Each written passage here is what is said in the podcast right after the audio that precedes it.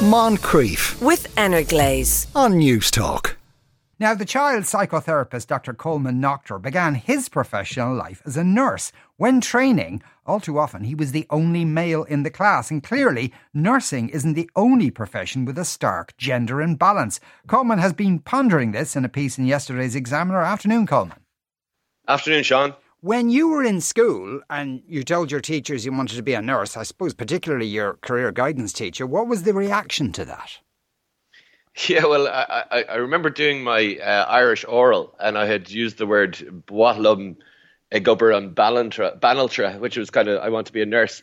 And the guy smiled and he, he stopped the tape and he said, kind of said, "Do you know what you just said there?" And I said, "Yeah, I want to be a nurse." And he sheepishly went, "Oh, okay, oh, fair enough." Um, because uh, I, I, I mean, it, there was, it certainly wasn't a popular choice, and I think career guidance wise, they were guiding me down sort of marketing or business, and it was kind of mid '90s, so IT seemed to be the way to go. But um, yeah, no, I ended up uh, entering into mental health nursing in in 1995 and never looked back. But Yeah. uh, yeah, no, certainly there was a stigma around it for sure. And when you were training, I assume then that was a similar case. You were, were you the only male there or one of the few? It wasn't so bad in the undergraduate program because the mental health nursing tends to attract more males than the other ones. But as soon as I went into child and adolescent mental health and working with children, then it became, you know, I was always the only guy in the class, uh, certainly doing any of the postgrad programs that I ever did. And, you know, if I had a euro for every time someone said, blessed, blessed art thou amongst women, uh, I'd, I'd be a wealthy man. But, um, and everyone, everyone seemed to think they were the first person to think of that joke. But, um, yeah, no, working in child psychiatry, it's, it's, it is a fairly, uh, fairly female dominated, um, occupation. So you do, uh, you know, kind of make mistakes or, you know, it, it, it doesn't make mistakes, but you kind of get mistaken for, you know, are you security or, you know, from people coming in. Um, but um, yeah, no, I've worked in Crumlin Hospital. I worked in all the Lucena services and, you know, various different St. Patrick's mental health services. But um, in child psychiatry, uh, we were always the minority for sure. Yeah, and, and in child psychiatry, are there particular reasons for that, do you think? Is, is there a kind of a leeriness because it's working with children? I think there is. I I mean, again, I, I would speak to a lot of student mental health nurses as I, I teach a lot of them, and I would be trying to obviously advocate for child psychiatry and, and kind of sway people down that road.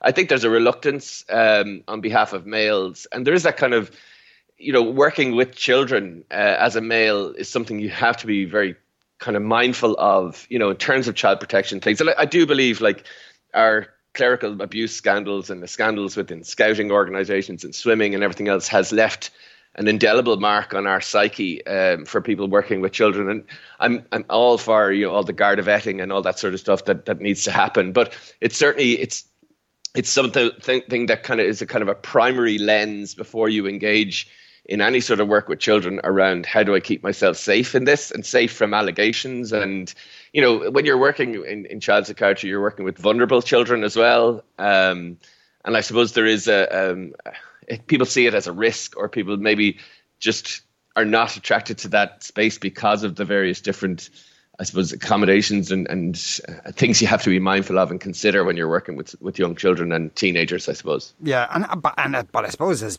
the people listening will be, be be acutely aware, it's the same situation in teaching, where particularly in national school teaching, it's it's it's overwhelmingly women at the moment. Yeah, yeah, and, and that was the I wrote a column about that this week. Was just in terms of. I suppose our primary school teachers are a fairly homogenous group, and I was wondering why that was. I mean, certainly in mental health nursing, I would say that we're seeing a great deal of diversity uh, in terms of the people doing and ch- taking on mental health nursing. The, the same is not said for, for primary school teaching. A, a lack of males, but also a lack of different cultures. And I wondered, you know, was it the kind of you know that risk element of working with children as a male maybe that would turn you off it maybe it was the promotional prospects but then most principals tend to be male in that respect. But um, the idea of maybe the compulsory need for irish um, was limiting the pool of potential candidates in terms of making uh, i suppose diversity. And again you know the issue of we're, t- we're promoting diversity and inclusivity in schools yet perhaps our our teaching population doesn't represent that or reflect it you know Yeah, if you're a little boy though, and you're if you're in a mixed class, but the teachers are all women, does that have an effect on a little boy? Do you think?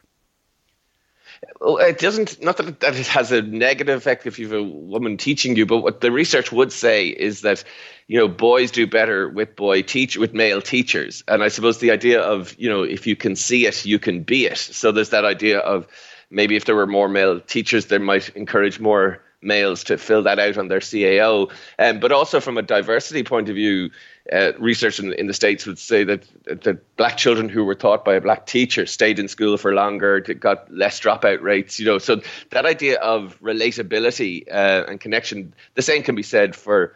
Um, for females, I suppose, if they have female teachers as well. But because it's so swayed on the female side, you'd wonder around that kind of role modeling element for young boys going through because your chances are you might get one male teacher through your whole primary school experience if, if you're lucky or, or, or if mm. you don't. Um, so, you know, and there's some anecdotal evidence that, you know, boisterous boys are probably better, uh, respond better to male teachers. But um, there is that evidence that, that male, that boys do better with male teachers and girls do better with female teachers. Um, and I think there's something around that in, in secondary school in maths where uh, your boys tend to, to kind of improve their maths when they have male maths teachers through the secondary school.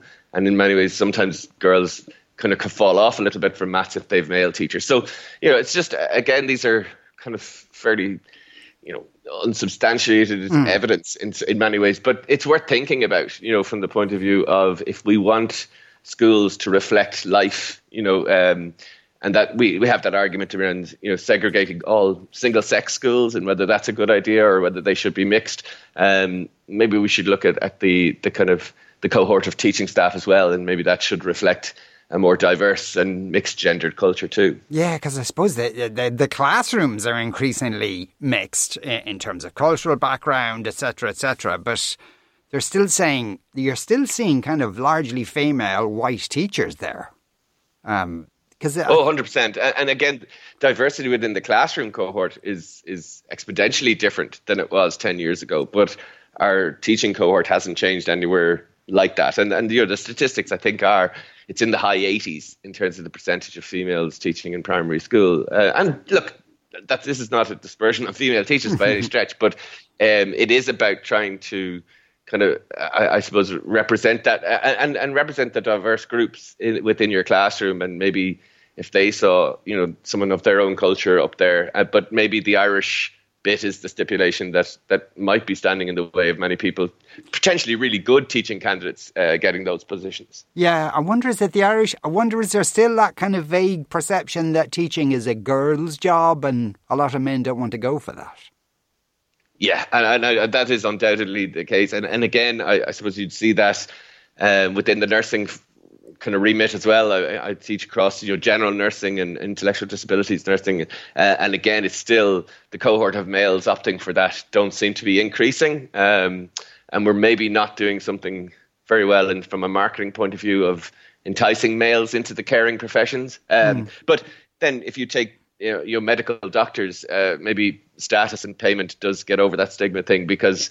Um, there would certainly be more males in, opting for that caring role than there would be for the others. But you know, even in terms of preschool, you know, intervention, uh, the amount of males in, in preschool organisations, I'm guessing, would be in the ten percent, if, if even that. Um, yeah. And it just it doesn't reflect the world that these children would, would get into. But yeah, I mean, I, it would be great if we could change the narrative around because there's nothing girly about nursing. I mean, if you're in an inner city A and E at four in the morning, um, it, it's uh, there's nothing girly about it, you know, from that point of view. Uh, no, um, absolutely. But from the point of view of, of our public perception of it, may still need some work. And and you know, we as a nursing profession, who are you know we're, we're really struggling to get numbers and to get as our primary school teachers by all accounts. Yeah. Um, maybe we need to widen the net in terms of how we attract people into these roles. Yeah.